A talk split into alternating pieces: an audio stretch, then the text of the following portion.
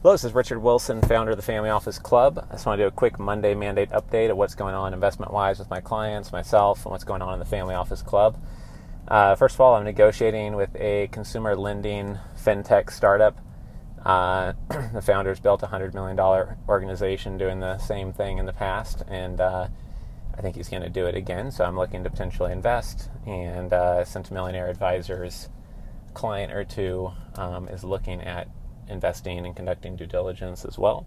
Um, on top of that, we're looking for hard money lending opportunities for a family that's sitting on capital right now and they want to get to work within uh, pretty conservative LTV projects at 60, 65% or lower, and they're looking for the normal, you know, 10 to 13% returns depending on the location, uh, or any other creative debt or credit line type investments.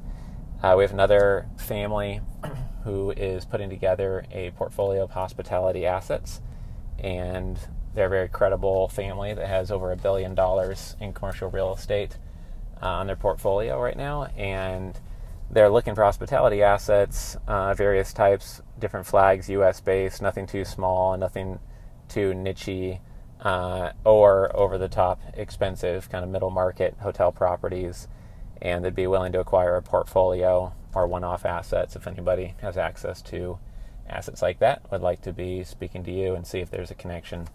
Um, that's pretty much the top top of mind things going on here. Getting ready for our september 24th private investor summit which is going to be probably 300 plus people in new york 38 investors booked to speak on stage. If you want to learn more about that just go to familyoffices.com forward slash new york and i hope to be shaking your hand there in a couple weeks uh, hope you all have a good week, and I'll see you soon. Take care.